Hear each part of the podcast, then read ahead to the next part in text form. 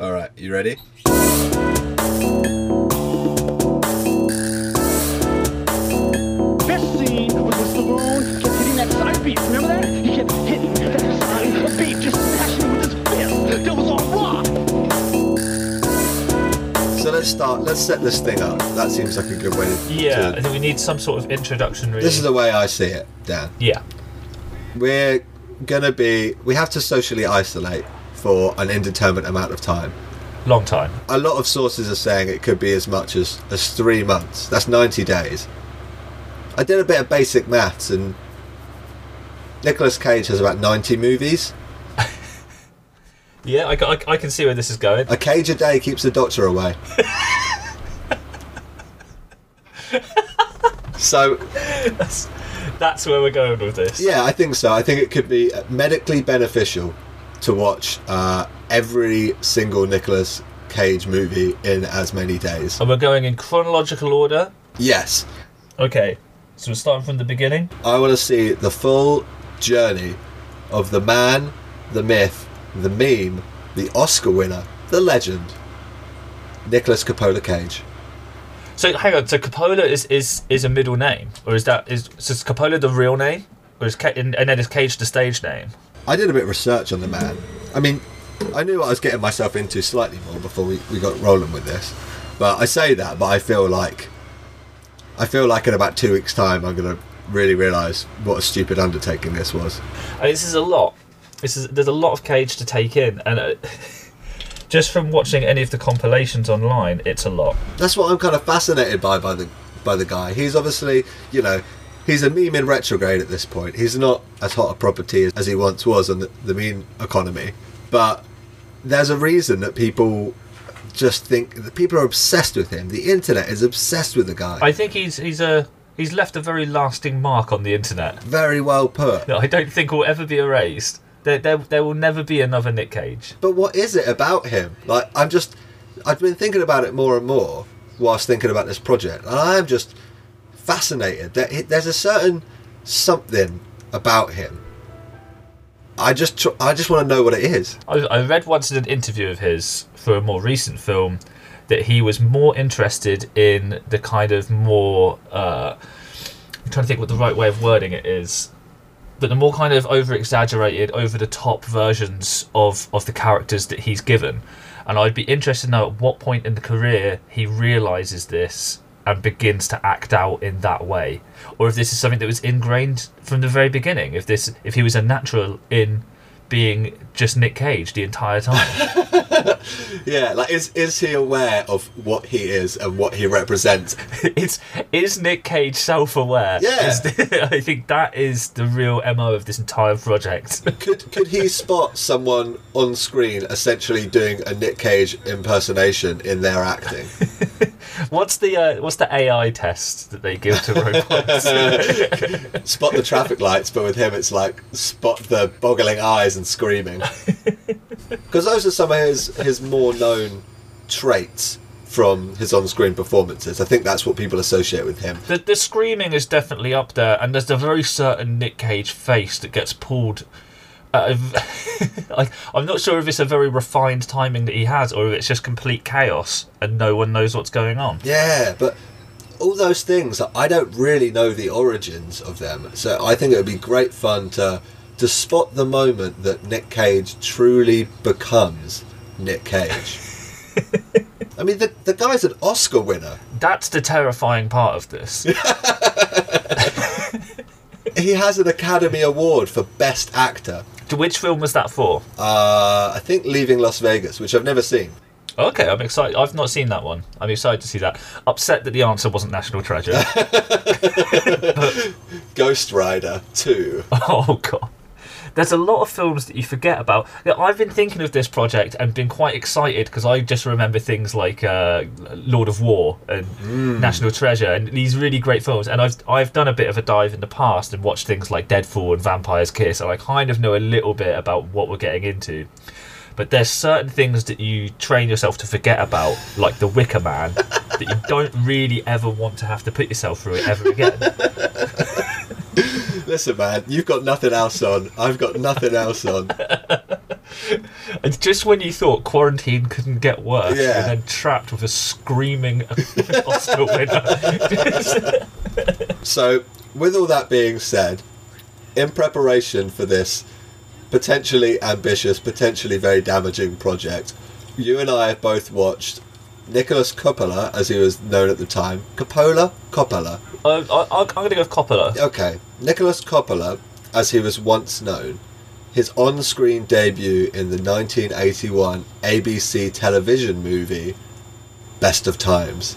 So I did slight research into this. Uh, I believe I, I know you said that he was 17 years old. I I looked it up and it said that he was 15. God, I mean, that is one ripped 15 year old. Yeah, that's the very first point that I, I got out of this. Is this is the best physical shape Nicolas Cage has ever been, and I'm not sure I'm not sure he's The ever. dude is jacked. I'm fairly certain he gave up after this point because I don't think he's ever been shirtless in a role since. Yeah, I, like he is absolutely shredded. Basically, every scene he has no shirt on. if, if, if you look like that, you wouldn't. I I mean, fair enough to the guy. And uh, there's a lot of effort seemed to go into the torso, and not much effort seemed to go from the neck up.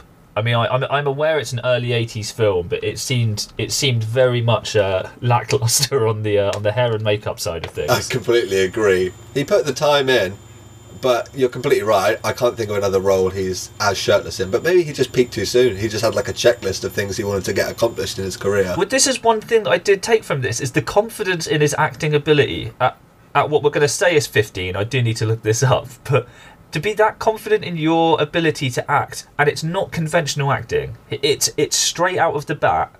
We were saying as we went into this, it was difficult to know which one was going to be Cage because they're all so young, Yeah. and it's so uh, just apparent which one he is. He hasn't changed at all. The acting style, the face, the expressions and it makes you wonder if this was ingrained into him as it, it i don't think this is acting school i don't think this is anything other than pure instinct and i don't think that anyone's ever told him that it was wrong no one's been brave enough because he has such Chad energy in this it's, role. yeah it's so confident it's so unbelievably confident to the point that i'm not sure if he's acting or if this is just how he was as a 15 year Oh, old he, he pulls it off fantastically. just just point pointing towards his biceps in, in, instead of conversation at any point There's a fantastic moment in it where he just points at his bicep and goes, ah!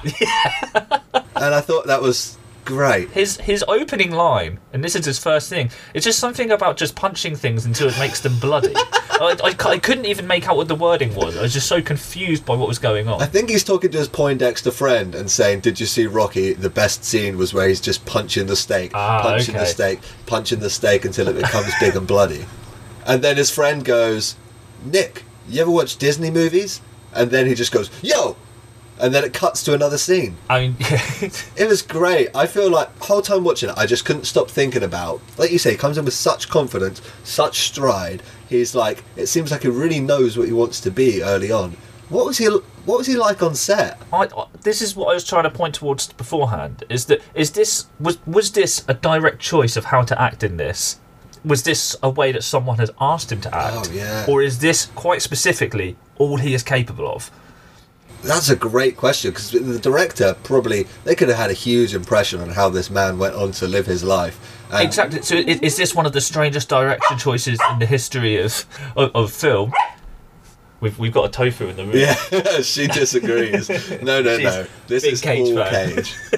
yeah, he was. Um, but let's let's also not leave out the fact that this television movie was extremely camp. Very much so, but in, in a very enjoy enjoyous kind of a well, it's very it's very 1981. It was very carefree, and to see Yeah. to see Nicky Cage getting as involved as he did, like genuinely put a really big smile on my face. I always thought he'd be above that stuff, even at a young age. The energy he's giving off in his performance, but he was getting so stuck in. a lot of a lot of the dancing it was very enjoyable. I mean, it, it comes in at around what 48 minutes, but it, it really it didn't feel that long. I think the highlights for me were probably the car wash scene.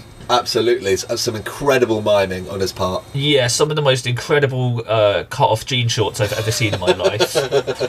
and one one of my favourite lines from it, where he accidentally crashes, not so much crashes, but kind of scratches up the guy's car on the trying to put it onto the is it like a dummy like pulley system that goes through the car wash?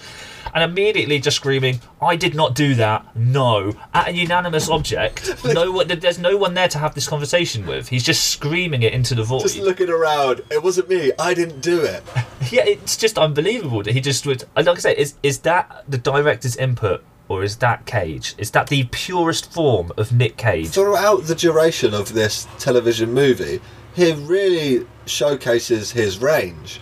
Like he's There's that moment during the war monologue scene. Ah. It's so- some of the best acting I think he's ever done.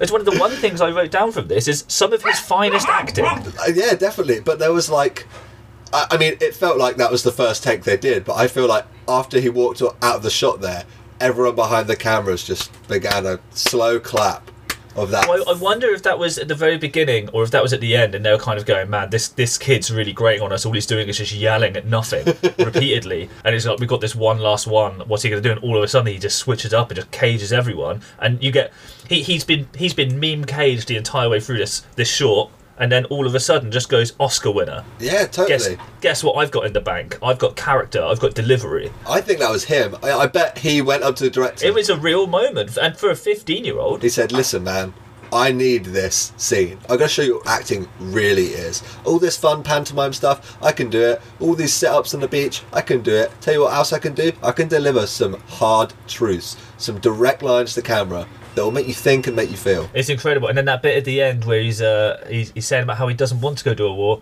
walks off and just boots some seaweed, as if- and you just go, "This is every every element of Cage that you you've grown to expect." Show showcased in about maybe like forty Yeah, five he seconds. was fantastic, and like the the eye acting he puts on show in this, which he's so known for, was just second to none. This film is pushing 40 years old. oh my god, there's the maths. and like he's he's already like I don't think look at this point he's not full cage and this this is a No. segment I want to bring up with you every day for the next three months H- has he gone full cage in this film there's not a full Cage moment in this. I think the closest he does get is yelling at the car. Um, there's elements of Cage.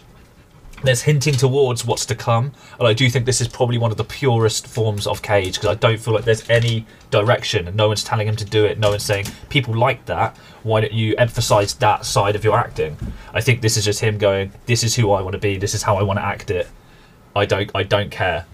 And I think that's a real ballsy move for a 15 year old. I think this is not full Cage, but I think this is a great starting point into the world of Cage. complete agreement with you there buddy. Complete agreement. He's he's come out swinging. He's got a real mission statement of who he wants to be seen as on screen. And I feel like everyone on set was a bit afraid of him. I noticed at one at one point there's a scene where a bunch of the other kids featured in it. It's a it's a film about maybe like seven or eight teenagers and them growing up in this middle American town. And there's like this fun scene of horseplay where they're all dancing and skipping around the park, and everyone's in bright coloured outfits, and they're playing frisbee and they're playing football.